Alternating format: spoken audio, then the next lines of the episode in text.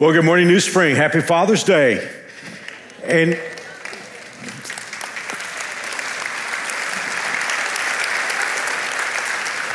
if you're attending New Spring for the first time, yes, we did begin with Huey Lewis and the News, a little Michael McDonald from Chicago.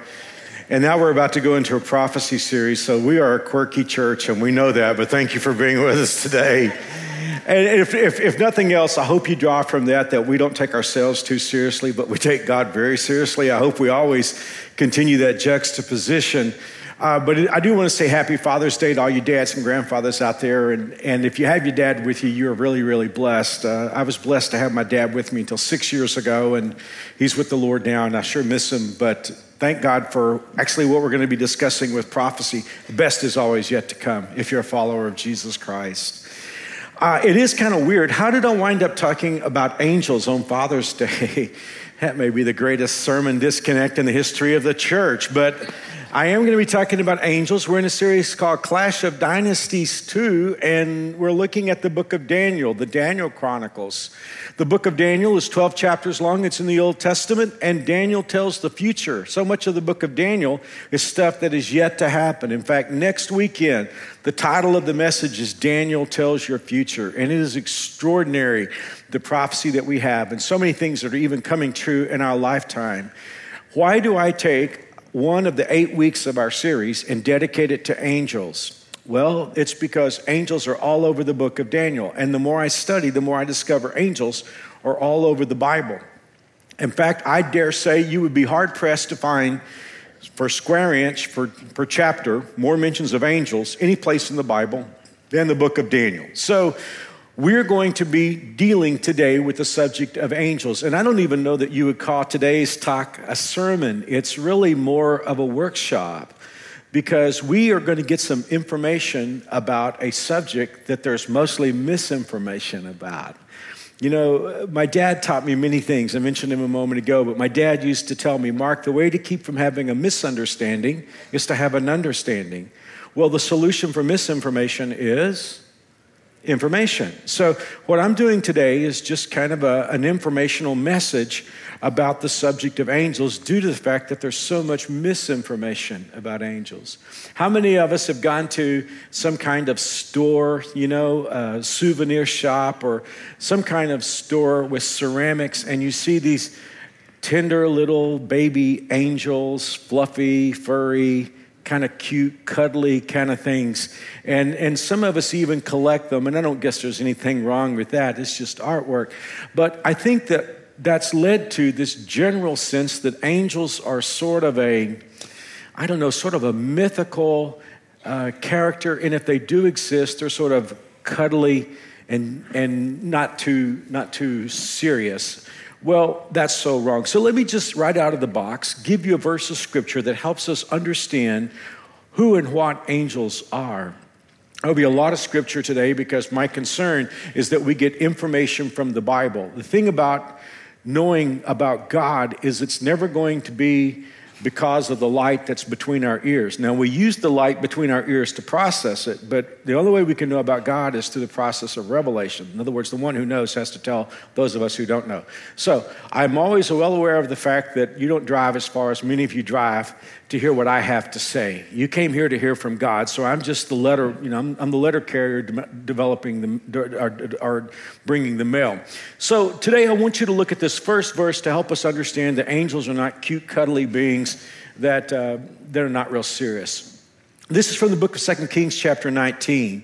And this particular story occurs three times in the Bible once in the book of Isaiah, and then in the books of Kings and Chronicles. But it, it happens during the reign of Hezekiah over Judah. Hezekiah is a godly king, but his nation is not very powerful at the time. And the nation with all the juice and with all the power at that moment is the nation of Assyria. And the Assyrians have basically gone through all the other people groups like hot knife through butter. They have captured the kingdoms, captured the kings, and now you've got this massive Assyrian army laying siege to tiny, tiny Judah. And Hezekiah, of course, is God's king. Now, the, the king of Assyria sends a letter to Hezekiah basically saying, you know, surrender, Dorothy. I mean, surrender, because if you don't surrender, we're just going to wipe you out and destroy you. If you surrender, maybe we'll let you live. And when he sends this letter, he sends a letter just really ripping God and flipping God off with both hands. And he basically says to Hezekiah, What makes you think your God is going to deliver you? Because all the other gods of these other nations didn't help them. So why do you depend upon your God? Why don't you just surrender? Now, when Hezekiah gets that letter, he does something really cool. And I love this. I think I talked about it last year in the Kings and Queens series. Hezekiah goes down to the temple and he unfolds the letter and he spreads it out for God to read. Not like God didn't know it was in a letter. That's kind of cool. So he just spreads this letter out. I mean, if anybody ever sends you an email or a text that rips you, just spread it out for God to read, you know? And, and that's, that's what Hezekiah did. And, and, he, and he said something interesting. He said, God, the man's right. I mean, they have gone through all these other people groups like a hot knife through butter. And are they stronger than us? Yeah, they're much more powerful than us. And God, if you don't help us, we're in so much trouble. So that's what he does. And, and the prophet Isaiah, who is Hezekiah's pastor, comes to him and says, God has heard your prayer and God's going to take care of things. Now, we read about how God took care of the Assyrians in this next verse. But again, we're talking about what are angels really like? So listen for this. The angel of the Lord, one angel, the, and a, one single angel, the angel of the Lord went out to the Assyrian camp and killed 185,000 Assyrian soldiers. One angel, 185,000 of the world's best fighting soldiers at that time. When the surviving Assyrians woke up the next morning, they found corpses everywhere. That is the English translation. If you were to read that in Hebrew, there's a really interesting little thing there. It's like when they when the survivors woke up the next morning, the Assyrian soldiers were, and there are two Hebrew words for dead mashed up and jammed together. It was like the next morning they were dead, dead. As if to say they weren't just dead, they were dead. It's probably the first time so dead ever actually became part of a conversation. It was like when they got up the next morning, they weren't just dead, they were so dead. So I don't know, I don't know how the angels nuked them. I just know this, I, or one angel. I, I know one angel is very powerful. So for all of us who have this little idea of cuddly little beings, uh, you know, fluttering little wings and they fly around with harps or bows and arrows. You can scrap that. That's just all man-made stuff. It's, it's, it's, it's, it may be fun to make as part of our culture on holidays when you're sending greeting cards and that kind of stuff has absolutely zero to do with angels. So, because of the misinformation today, we're going to get information. Let me give you three reasons why we're doing this talk today, especially given the fact that we only have eight weeks in the book of Daniel and we're dedicating one of these weeks to the subject of angels. A, angels are mentioned frequently in the book of Daniel. When you look through these 12 chapters, you're going to find angels all the time. Here's a little side point. Um, we believe that there were three archangels. We know the Bible identifies one angel as an archangel. There are hierarchies of angels and hierarchies of demons, which are fallen angels. But we know that Michael is an archangel. We suspicion that Gabriel is an archangel because of the way he's presented in the Bible. And I personally believe, and this is just Mark talking, so you don't have to take this any further than that. I really believe that Lucifer, the person we know of as Satan, was once an archangel. Now, Satan's no longer an archangel, he's been deposed. But if indeed both Michael and Gabriel are archangels, what makes Daniel interesting is the only story in the Bible that includes both archangels is in the book of Daniel. We'll look at it in just a few moments. Also interesting, Gabriel, as much as we know about him, is only in two books of the Bible. One of them you know for sure, and that's Luke, because Gabriel is engaged in the Christmas story. By the way, just time out for a second. When I got to working on this message on angels, there was just so much here that I couldn't get to. I thought this subject needs a whole series. Wink, wink. And I didn't tell all the services this. I just wouldn't be surprised if our Christmas series is not called Angel. So just file that away. But um, when, we, when we read about Gabriel, he is in the book of Luke in the story of Jesus, telling Jesus' birth. but he's also in the book of Daniel. So the only two books of the Bible where we find Gabriel are in Daniel and Luke. So angels are mentioned frequently in the book of Daniel. B, angels play a prominent role in the stories of the book of Daniel. What we're going to discover is the book of Daniel typically toggles back and forth one chapter on prophecy, one chapter narrative, next chapter on prophecy. So there are three prominent narratives for sure in the book of Daniel. We covered one of them last week. But the two most prominent narratives are the stories of Daniel in the lion's den and Shadrach, Meshach, and Abednego in the fiery furnace. Now, we've I've laid before you the idea that Daniel's are prominent in the book. Let me read you a verse from each of those two main stories in the book of Daniel. The first one is from uh, Shadrach, Meshach, and Abednego in the fiery furnace. Nebuchadnezzar said, Praise be to the God of Shadrach, Meshach, and Abednego, who has sent his angel and rescued his servants. in Daniel 6, this is the story of Daniel in the lion's den the king Darius. Uh, at this point, Daniel is an elderly man. At the beginning of the book, Daniel's 15. At the end of the book, he's, he's probably in his 90s. So the Babylonian Empire is now completed. Now we're in the Medo Persian Empire. Darius was a governor or general uh, in the Medo Persian Empire. And some of Darius's men create a setup to land Daniel in the lion's den. And against Darius' will, Daniel has to go to the lion's den. So the next morning, after Daniel has spent the night in the lion's den, Darius comes in and says, Oh, Daniel is the God whom you serve able or a, uh, continually able to deliver you. Look at Daniel's response in Daniel 6:21. Daniel answered, "My God has sent his angel, and he, he the angel shut the mouths of the lions; they have not hurt me." So, Again, the question why, with only eight messages in the book of Daniel, are we taking a whole weekend to talk about angels? They're mentioned frequently, they're mentioned prominently. Here's the big one C. We're in a clash of dynasties. It is important for us to realize that one of the dynasties is headed by an angel. God, of course, is the head of the dynasty of light. But the, the, the dynasty that is uh, against God is a dynasty that is uh, headed up by an angel, and that's Lucifer. We're going to see this in the book of Isaiah, chapter 14. If you want to see the person that we know of as Satan when he is still an angel, we'll find it in this text. Isaiah chapter 14, this tells us how he got kicked out. Verse 13 God said, For you said to yourself, this will be Satan talking, I will ascend to heaven and set my throne above God's stars.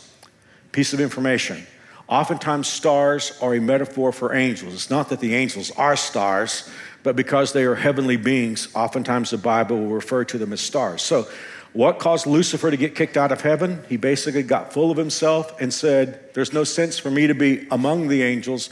I will be over all the other angels. But that wasn't all he said. Verse 14 I will be like the Most High God. In effect, he is saying, I see God is here and me right here on an equal plane. Now, one of the things that I've been accused of by my friends who are non theists or agnostics is they will say, Well, Mark, the reason why you believe in a real devil is you have invented a God, so consequently you must invent an opposite and equal nemesis. I'm never quite sure how that philosophy actually became considered acceptable, but it, it is part of people's thinking. They say, well, you believe in a God, so consequently you had to invent an opposite and equal devil. Well, he may be opposite, but he's not equal. Because God, on one hand, is almighty, he is omniscient, omnipresent, omnipotent, all powerful God. On the other hand, you have a created angel. But I do want to make the point that we understand that one of the dynasties is headed by an angel. So, how did God deal with it when Lucifer rebelled? Isaiah 14, verse 15, God said, Instead, you will be brought down to the place of the dead, down to its lowest depths. Everyone there will stare at you and ask, Can this be the one who shook the earth? In, in the future, God is going to send Satan to hell. And then the rest of us are going to walk past that and say, Is this the jerk that caused us all the trouble? Because he's going to look pretty puny when he's in hell. Now, let me just deal with a real big misconception. Sometimes I don't know where this stuff comes from. There are those who have the idea that hell is Satan's domain. And if somebody goes to hell, they will be punished or tortured by Satan. Forget that. That's nuts. Hell was created to punish Satan. In fact, here's the thing hell was not made for human beings. The, look at this. This is what Jesus said in the Gospel of Matthew. Jesus says that hell was created for the, Satan and his demons. So consequently, hell was not made for human beings. So when that time comes, the rest of the world is going to look at Satan and say, You're not very big. But he was kicked out of heaven because he rebelled against God. Now, with that out of the way, I'm going to share with you 14 bullet points today that give us information about angels. Again, this is not a sermon. I just want to do like I used to do when I was a debater in high school and college. I want to make a point and I want to bring in evidence underneath it so that you'll have something to, to depend on. So 14 points. Now I'll be honest with you. If it was if I was sitting where you're sitting and it's 11:50 and a preacher just announced that he had 14 points, it would make me really nervous. I grew up in a pastor's home, and my dad took me to all kinds of, you know, church meetings. Y'all are all too young to know what I mean by this. I used to say something, but I don't say it anymore because y'all are all too young to know what I'm talking about. I used to say my dad took me to every revival except Creedence Clearwater. So if you don't know what that means, just ask an old person or somebody who's into classic rock and roll, and they'll tell you what that means. But we're going to go through these real fast. In fact, sometimes we'll just, we'll just take them one right after the other. But I want to give you 14 bullet points about angels. If you want to know more about it, you can study it, or you can come back for our Christmas series, and we'll be talking. we'll be talking about angels for several weeks. So here we go. You ready? We're going to get on a horse and ride. Number one, angels are created beings by God. This is another reason why Satan is not equal to God. God is creator, Satan is created. In Colossians chapter 1 verse 16, the Bible says through him, that's Jesus, through him God created everything in the heavenly realms and on earth. He made the things we can see and the things we can't see such as thrones, kingdoms, rulers, and authorities in the unseen world. All four of those expressions refer to angelic beings. So, consequently, all angels are created beings. Number two, their job is to assist God. When God made angels, He wanted to make assistants. File that away, it'll be important in just a few moments. So, consequently, angels were made to assist God. Listen to this verse Psalm 103, verse 20. Praise the Lord, you angels, you mighty ones, who carry out His plans, listening for each of His commands. So, the next time you envision an angel, don't envision some little fluttering baby with wings you know, you envision the angels listening to God to see what God says is going to happen next. Hey, by the way, could I just say something else that kind of gets under my skin? Because I want people to know the truth. And, and please don't take any offense at this because I understand how this idea gets in our culture, but let us just correct something for a moment. When, when, when grandmother passes away, please don't tell your children that grandma is now an angel. Because if grandma knows Jesus Christ as her Lord and Savior, don't demote her. She is God's daughter. She exists as a princess in heaven. You know, she is she's God's child. So, you know, grandma doesn't have wings now. She's she's more beautiful and more lovely and stronger and more wonderful than she's ever been before. But where do these ideas come from? It's just stuff that gets into the groundwater of our culture. The next thing you know, we, just, we begin to just continue to perpetuate the myth. But in any event, angels' job is to assist God. Now, I like this. This is from our book, Daniel, chapter 7, and the ninth verse. Daniel is now viewing the throne room of heaven, much like John is in Revelation chapter 5. So he's kind of like had the veil pulled away, and Daniel gets a look at God and his surroundings. Watch this. I watched, Daniel said, as the ancient one, that's Jehovah God I watched as the ancient one sat down to judge. His clothing was white as snow, his hair like purest wool. He sat on a fiery throne. Hold on to something solid. Millions of angels minister to him. Not 30, not 60, not 100, not 1,000. Millions of angels minister to him. And God's not through. Look at this. Many millions stood to attend him. Wow, when you think about that, it's massive, especially file that away for in a few moments when we start talking about how God sends angels to help you and watch over you and protect you. God has millions and millions of angels. Now, here's the third point, and this is really salient to our discussion of this dynasty headed up by Satan. Angels were given free will.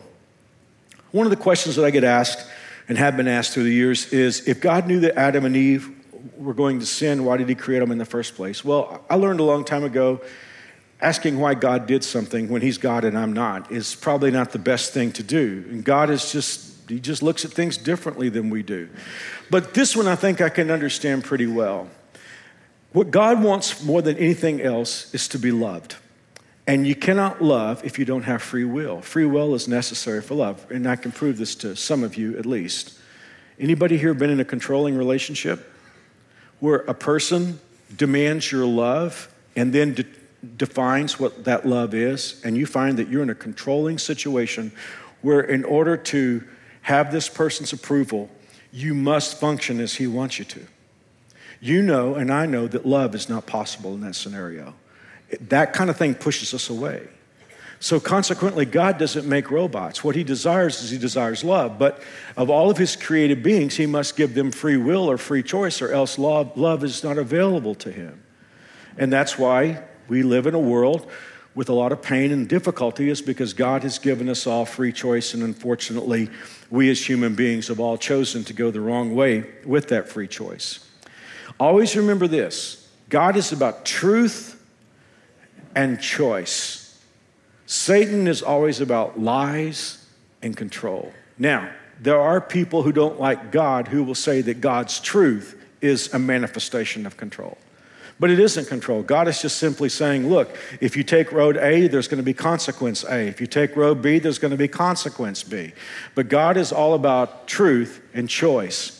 So angels were given free will. Bullet point number four one third of the angels joined Lucifer in his rebellion against God. I, I can never wrap my mind around that.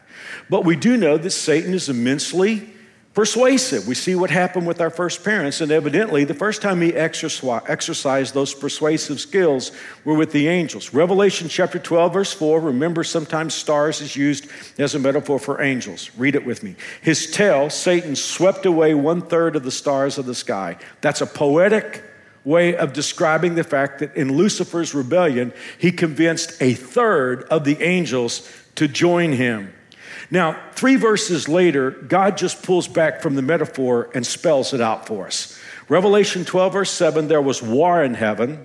This is before the world was created. There was war in heaven. Michael, that's our archangel buddy, Michael and his angels fought against the dragon, that's Satan and his angels, and the dragon lost the battle, and he and his angels were forced out of heaven. So, now you've got this scenario developing where you have two thirds of the angels that stayed faithful to God and a third of the angels that rebelled with Satan. We know them as demons today. Number five, at that point, the angels who had free will locked in their positions. Two thirds of the angels locked in their positions to follow God, and a third of the angels locked in their position to rebel against God. And this is so important to our discussion today with no chance of redemption. God never gave the angels a second chance. Let me prove that. It's in the Bible a lot of times, but I'm just going to pull verse 6 out of the little one chapter book of Jude. The Bible says, The angels who did not stay within the limits of their authority, God gave them, but left the place where they belong. God has kept them in prisons of darkness, waiting for the great day of judgment. And then the verse I referred to a few moments ago Jesus said, that when the judgment takes place, that those people who do go to hell, God will say, Depart from me, you who are cursed, into the eternal fire prepared for the devil and his angels. Always remember, hell was not prepared for people. One of the greatest preachers I ever had the chance to hear in my lifetime was a guy by the name of E.V. Hill who pastored in the Watts area of Los Angeles. And E.V. had a sermon called You Can Go to Hell. And he was preaching in Chicago, and his wife called him one night. And she said, They called each other baby. He said, Baby, would you preach tonight? He said, You can go to hell. She said, Come again? no, I said, That was the title of my sermon. You can go to hell.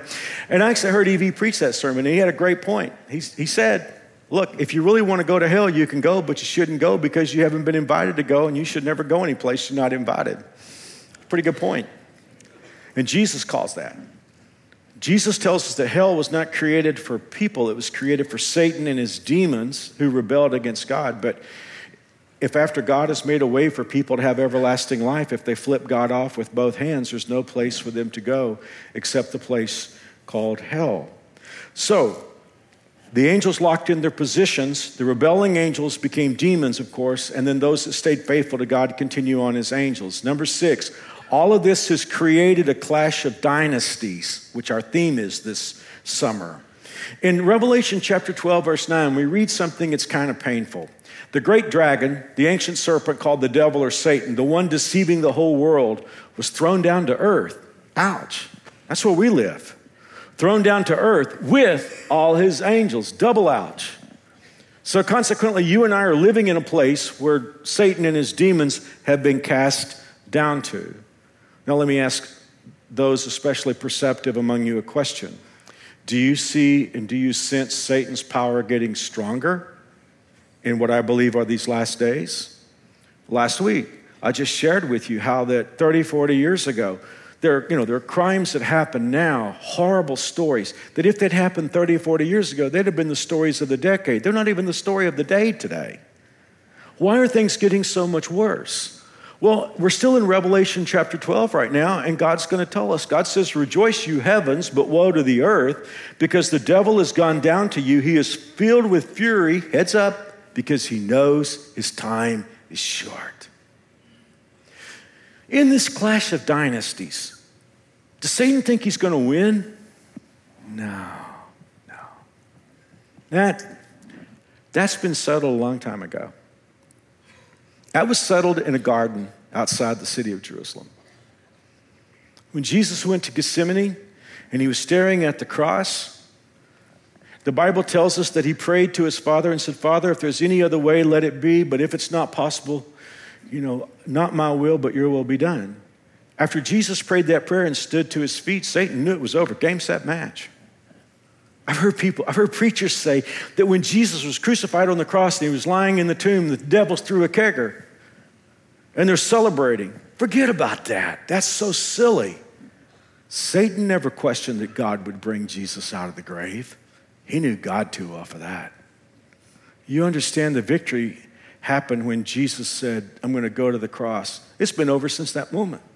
And so, consequently, Satan and all the demons understand that they're beaten, but they are doubling down in these last days, which brings about ultimately what the Bible is going to talk to us about in the book of Daniel the last, last gasp government of Satan on our earth. So, right now, you and I are caught in a clash of dynasties that's exacerbating even to this point.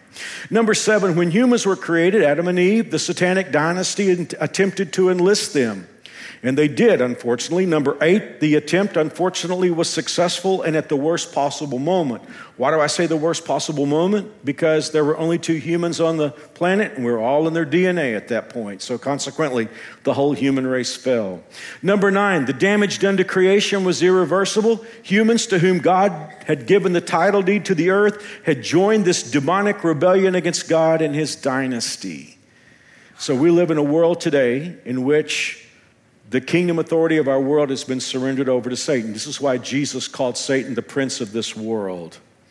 Number 10, God then did something for humans and his world that he didn't do for the angels. He made a plan of redemption.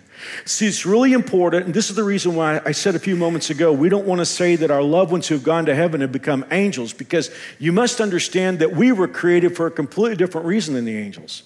The angels were made to be assistants, we were made to be daughters and sons. So when God made human beings, it was because He wanted a big family.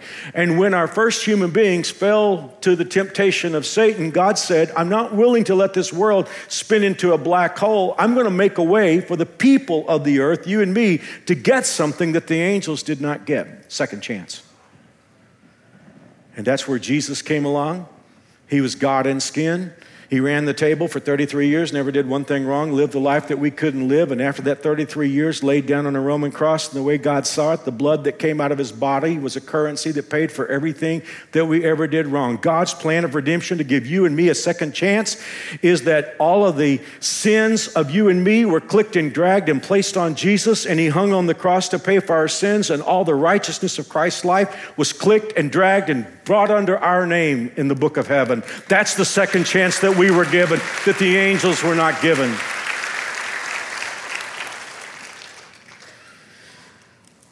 People do ask me sometimes, well, when, when it was all done, when Jesus rose from the grave, why didn't God just call time? Well, you and I know the answer to that. Number 11, it was necessary for much time to pass to give billions of people an opportunity to take advantage of God's second chance that the angels didn't get. If Jesus had called time when, when he arose from the grave, you and I weren't born yet. So that's why the world continues on in this clash scenario because God's got an agenda. Number 12, until God calls time, humans will be caught in the clash of dynasties, oppressed by the evil angels, demons, which, by the way, let me just say something. A believer can never be indwelled by a demon, but we can be oppressed by them, oppressed by living in that world, and then assisted by those who stayed faithful to God. This is my favorite part of the message. Number 13, we are surrounded by the angels of God. Now remember this you know, angels are spirits. You and I are spirits. We tend to focus on our bodies because that's the part of us that we see. I can say, I see you today, but I don't see you. I see the body that your spirit lives in. We are not bodies that have spirits, we're spirits that have bodies. The body's temporary, see. You know, that's what aging is all about. For all of you young people who are here today, and New Spring tends to be a pretty young church, I want you to know that all of us old timers around here, and you see the age, you know, and I don't have as much hair as I used to have and all that kind of stuff. Aging is God's way of reminding us that our bodies are temporary, they're disposable. So the real part of you is eternal. The part of you that sees, feels, loves, that part of you that's cognizant, that makes judgments, makes decisions, that part of you is eternal. Now I know someone's coming from a purely naturalistic perspective. You're saying, no, Mark, you're just talking about the mind. And I'm telling you, the mind is just the organ that the, the, the, the brain is just the organ that the mind uses. The real you is soulish and spirit. So consequently, when the Bible talks about angels, God is talking about spirits and even though they're not, they don't have bodies, they are still present among us. Now, from time to time, God allows angels to take on a physical manifestation for the purpose of being seen, but you and I are surrounded by angels. Now, here's my favorite verse of the whole sermon Hebrews 1, verse 14. All the angels, are spirits that serve God, and I love this, and are sent to help those who will receive salvation. I was eight years old when I was saved. I was on the playground of my school in Fort Worth, Texas, and I invited Jesus Christ to come into my life. I received salvation. That verse just tells me that all those millions and millions of angels are sent to help me. And I like that. You say, Mark, do you, do you really think you have ever encountered angels in your life? Well, first of all, the Bible, the Bible says, yeah. I mean, the Bible says many of us have entertained angels without knowing it. That's a, that's a Bible verse. And you, but you know, somebody could press me a little further and say, okay, come on, Mark, this is 20, this is 2019. We live in the enlightened world. I'm not so sure about that last part, but I'm not sure how enlightened we really are. We have a lot of technology. But you're saying, Mark, do you really believe that you've encountered angels? I, I know it. I know it. And again, I've got friends who are skeptics who would say, no, no, no, no. You're, you're just talking about law of averages and the rolls of the dice, the cosmic dice just happen to come up right for you. It would be like if someone told you, if you've been to Kansas City, that Kansas City does not exist. You might be sympathetic with the person who told you, but they're wasting their breath because you know what you've experienced. The weird thing about this is through the years, I've talked to so many people who believed and knew that they had engaged angels at various times. And, and yes, I have. I've shared some of those with you. There's some that are just between me and God. But the Bible says very clearly we shouldn't be surprised because they are spirits that assist God who are sent to help us.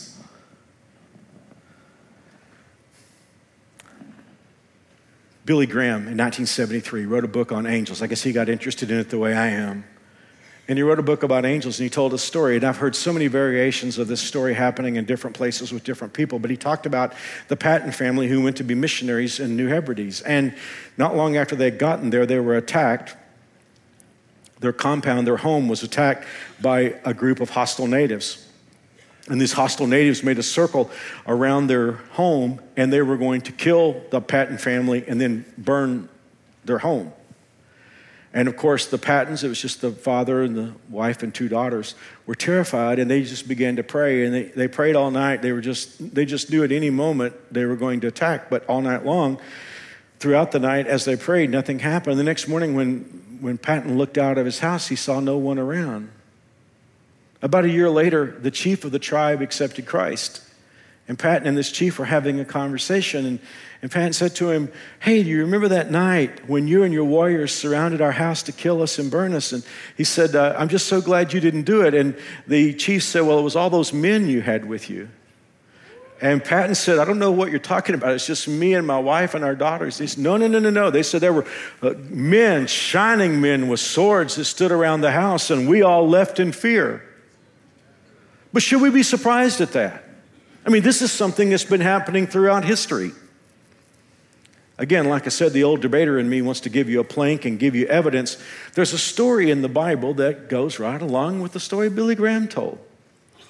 In these days, these were the days of Israel, and by Israel I mean the northern kingdom.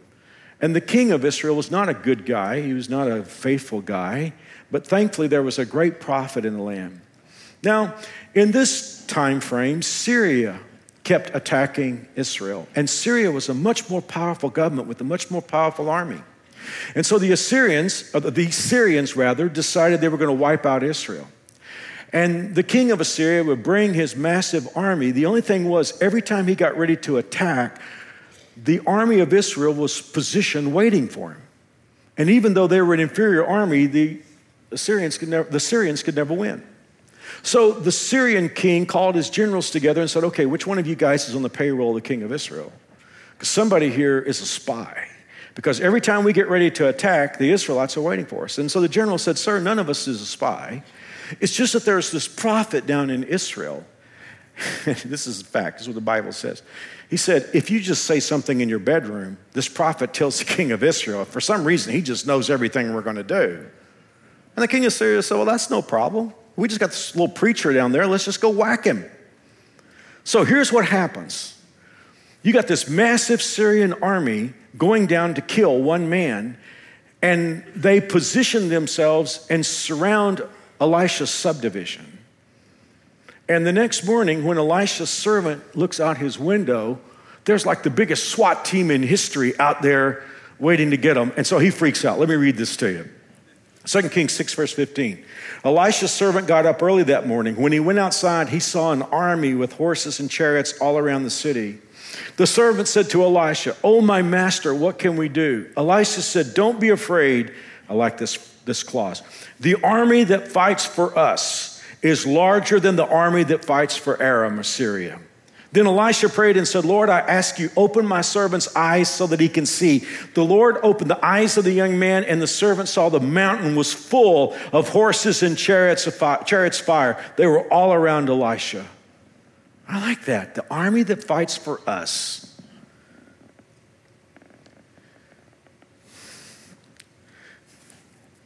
I really preached this sermon especially for one reason today.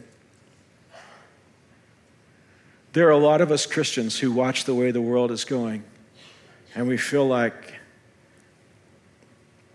we feel like we're on the short end of things. I just especially want to talk to those of you who, like me, wrestle with an emotional disorder. I'm a poster child for ADD and have a little bit of an anxiety disorder. And I know what it's like in these days when things can be so dark. And the enemy comes to you and tries to tell you that you're all by yourself. Now, if you don't deal with that, you may not know what I'm talking about. But if you do deal with that, you know what it's like when the enemy wants to come to you and say, You're all in this by yourself and there's nobody else and you're, you're in the minority but hey, remember something. The Bible tells us that God has millions and millions of angels, and they are sent to help those of us who are receiving salvation. And I don't know if you've ever thought about the math on this, but according to what we read in the Bible, for every demon, there are two of God's angels. We got to look early on at what one angel can do. And if this is a two to one thing, let us also remember that the demons are backed up by a defeated angel. We, on the other hand, are backed up by the all powerful, all seeing, all knowing, omnipotent, omniscient, all present God. And so the next time the devil tells you that you're all by yourself, you just say, hey, it's getting crowded in here. I think if I were you, I'd just it out of here while you still have a chance. Yeah, I know some of you more religious types.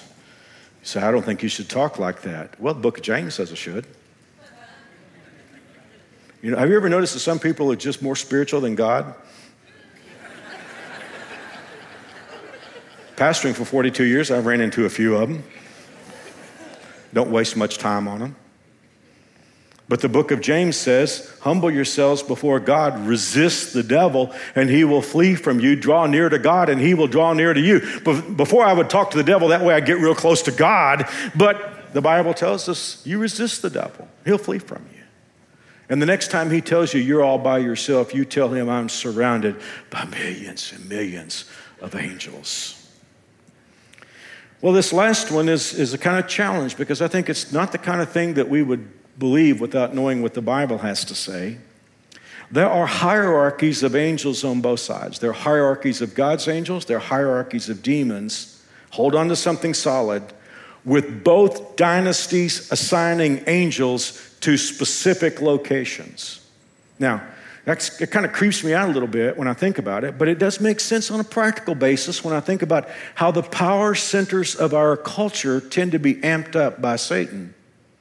But evidently, he assigns more powerful demons to more powerful places, which God also does. Let me prove that. Remember, I said at the beginning of this talk that the book of Daniel tells us more about angels per square inch than any other book. Daniel is going to prove to us what I just laid out for you. Daniel chapter 10, verse 5, he said, I looked up and saw a man dressed in linen clothing with a belt of pure gold. His body looked like a precious gem. His face flashed like lightning. His eyes flamed like torches. His arms and feet shone like polished bronze, and his voice roared. We got an angel here. And the man said to me, Daniel, stand up, for I've been sent to you. Well, that's what Hebrews said. The Bible says angels are ministering spirits who sent to help us. So this angel says, Daniel, I've been sent to you. And when he said this to me, I stood up trembling. Then he said, Don't be afraid, Daniel. Since the first day you began to pray for understanding and to humble yourself before your God, your request has been heard in heaven. I have come in answer to your prayer. Now, watch this. But for 21 days, the spirit prince of the kingdom of Persia blocked my way. Now, we're not talking about a human despot here. See, the Bible keeps trying to tell us this, and I don't know why we miss it. The Bible tells us, as Christ followers, our enemies are never people. The Bible says we don't wrestle against flesh and blood. That means if you're a Christ follower, you do not have any enemies that are human. I wish the church could learn that. Because we never fight against people, we love people. The Bible says we do not wrestle against flesh and blood, but we wrestle against principalities, against powers, against spiritual wickedness in high places. All of those designations are for demons for fallen angels. So, what happens here is this angel comes to Daniel and says, Look, I, I, was coming in answer to your prayer, but the demon assigned to Persia, in this case it would have been Iraq, slowed me down. Let me read this to you. For 21 days, the spirit prince of the kingdom of Persia blocked my way. Then Michael, one of the archangels, came to help me. I like this. And I left him there with the spirit prince of the kingdom of Persia. Now I'm here to explain what will happen to your people. I mean, it's like this, this angel's having trouble with this spirit prince of Persia. And along comes Michael, and he says, Michael, you take over here. I'm going to go talk to Daniel. You see what I'm saying? So much misinformation about angels, and yet when we like delve into the subject, it just really, really gets interesting. But now, this idea of particular angels being assigned to particular regions or countries gets more focused in, in this next verse. In Daniel chapter 12, verse 1, the Bible says, At that time, Michael, we know who Michael is, the archangel, Michael the archangel, who stands guard over your nation, will arise. Well, who's Daniel's nation? Israel. Don't get me started on this because I'm out of time, but I'm supposed to be in Israel next week. I've been invited by the Israeli government to participate in some summit meetings. In fact, a week from tomorrow, I should be at the foreign ministry in, in Israel. So I find this kind of cool. God says He has assigned His top angel to Israel.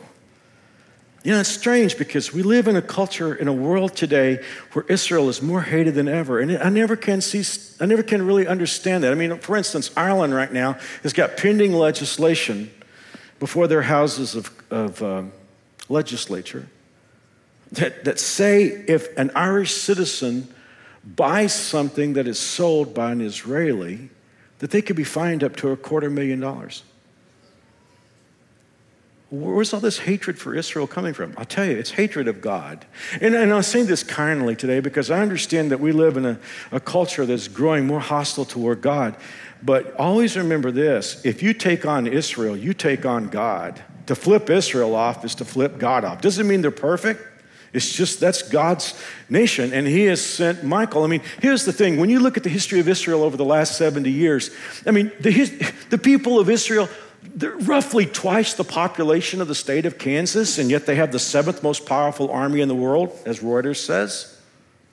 And you look at their history, how many times were they pushed to the edge of the sea by their enemies, and yet every time they are attacked, they win? 1948, 1956, 1967, 1973, and on and on and on it goes. Why? Because God has sent in this particular case, he has assigned his most powerful angel. I just don't think if I were the peoples of this world, I would flip Israel off too much. I mean, Michael, if you just want his resume, if Michael wants to give you his business card and his resume, on his resume is he led the angels to kick Satan and all of his demons out of heaven. That's pretty serious firepower to leave in Israel. Just file that away. Well, I'm out of time, so I got to finish. If you were to say to me, Mark, What's the biggest thing of today's talk that stands out to you? Well, I really like the part about the angels sent to help me. I think I've worn out six, seven guardian angels, as I've said before. But I'll tell you the part that stands out to me is that you and I were given a second chance and the angels were not. Here's some interesting stuff in the Bible about that. You know, the Bible tells us in the book of First Peter that those who have preached the gospel to you by the Holy Spirit sent from heaven, the Bible says, even the angels long to look into these things. The angels are intrigued by salvation, and they're just really interested in it. I think right now, as I get ready to close out this message and give you the gospel, I think the angels are in heaven, sort of just looking down. They're curious, they're interested, they're delighted by what God offers you that angels were not given a second chance. That's why Jesus would say in the Gospel of Luke, chapter 15, that there is rejoicing in the presence of the angels over one sinner that repents. Do you realize that in heaven, the angels go nuts every time somebody says, Hey, I need Jesus? Anytime someone says, I want to take God up on his offer of a second chance, the angels just, they go, they, they get like they did when Jesus was born. They're wired about this.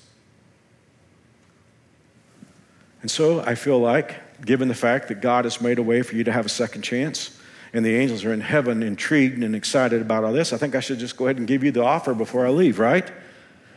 That God has made us all, there's a deal on the table right now that says this we're all spiritually bankrupt and we can't save ourselves, but God loves us anyway. And God sent his son Jesus, who came into our world and wore skin and for 33 years ran the table, never did one thing wrong, laid that perfect life on a Roman cross and paid the price for our sins.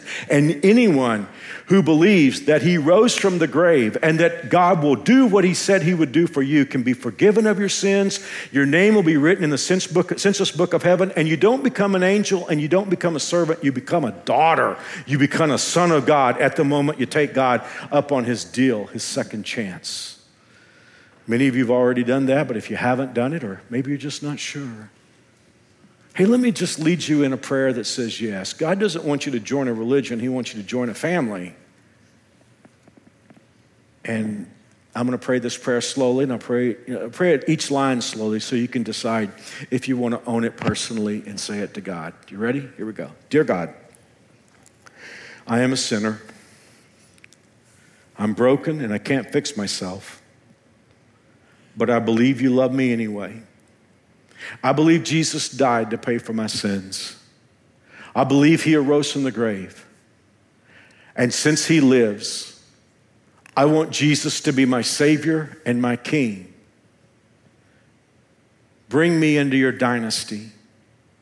Thank you for hearing my prayer. In Jesus' name, amen. No, we're crowded this morning, but do something if you just prayed that prayer. I have a gift box for you, won't cost you a penny, no strings attached. All you got to do is go to any info center and say, I prayed with Mark. There's a Bible like I preached from in it for you. There's a little book I wrote, and there's some other cool stuff. Just our way of saying, we want to help you get started in your Christian life. Next week, Daniel tells your future. See you then.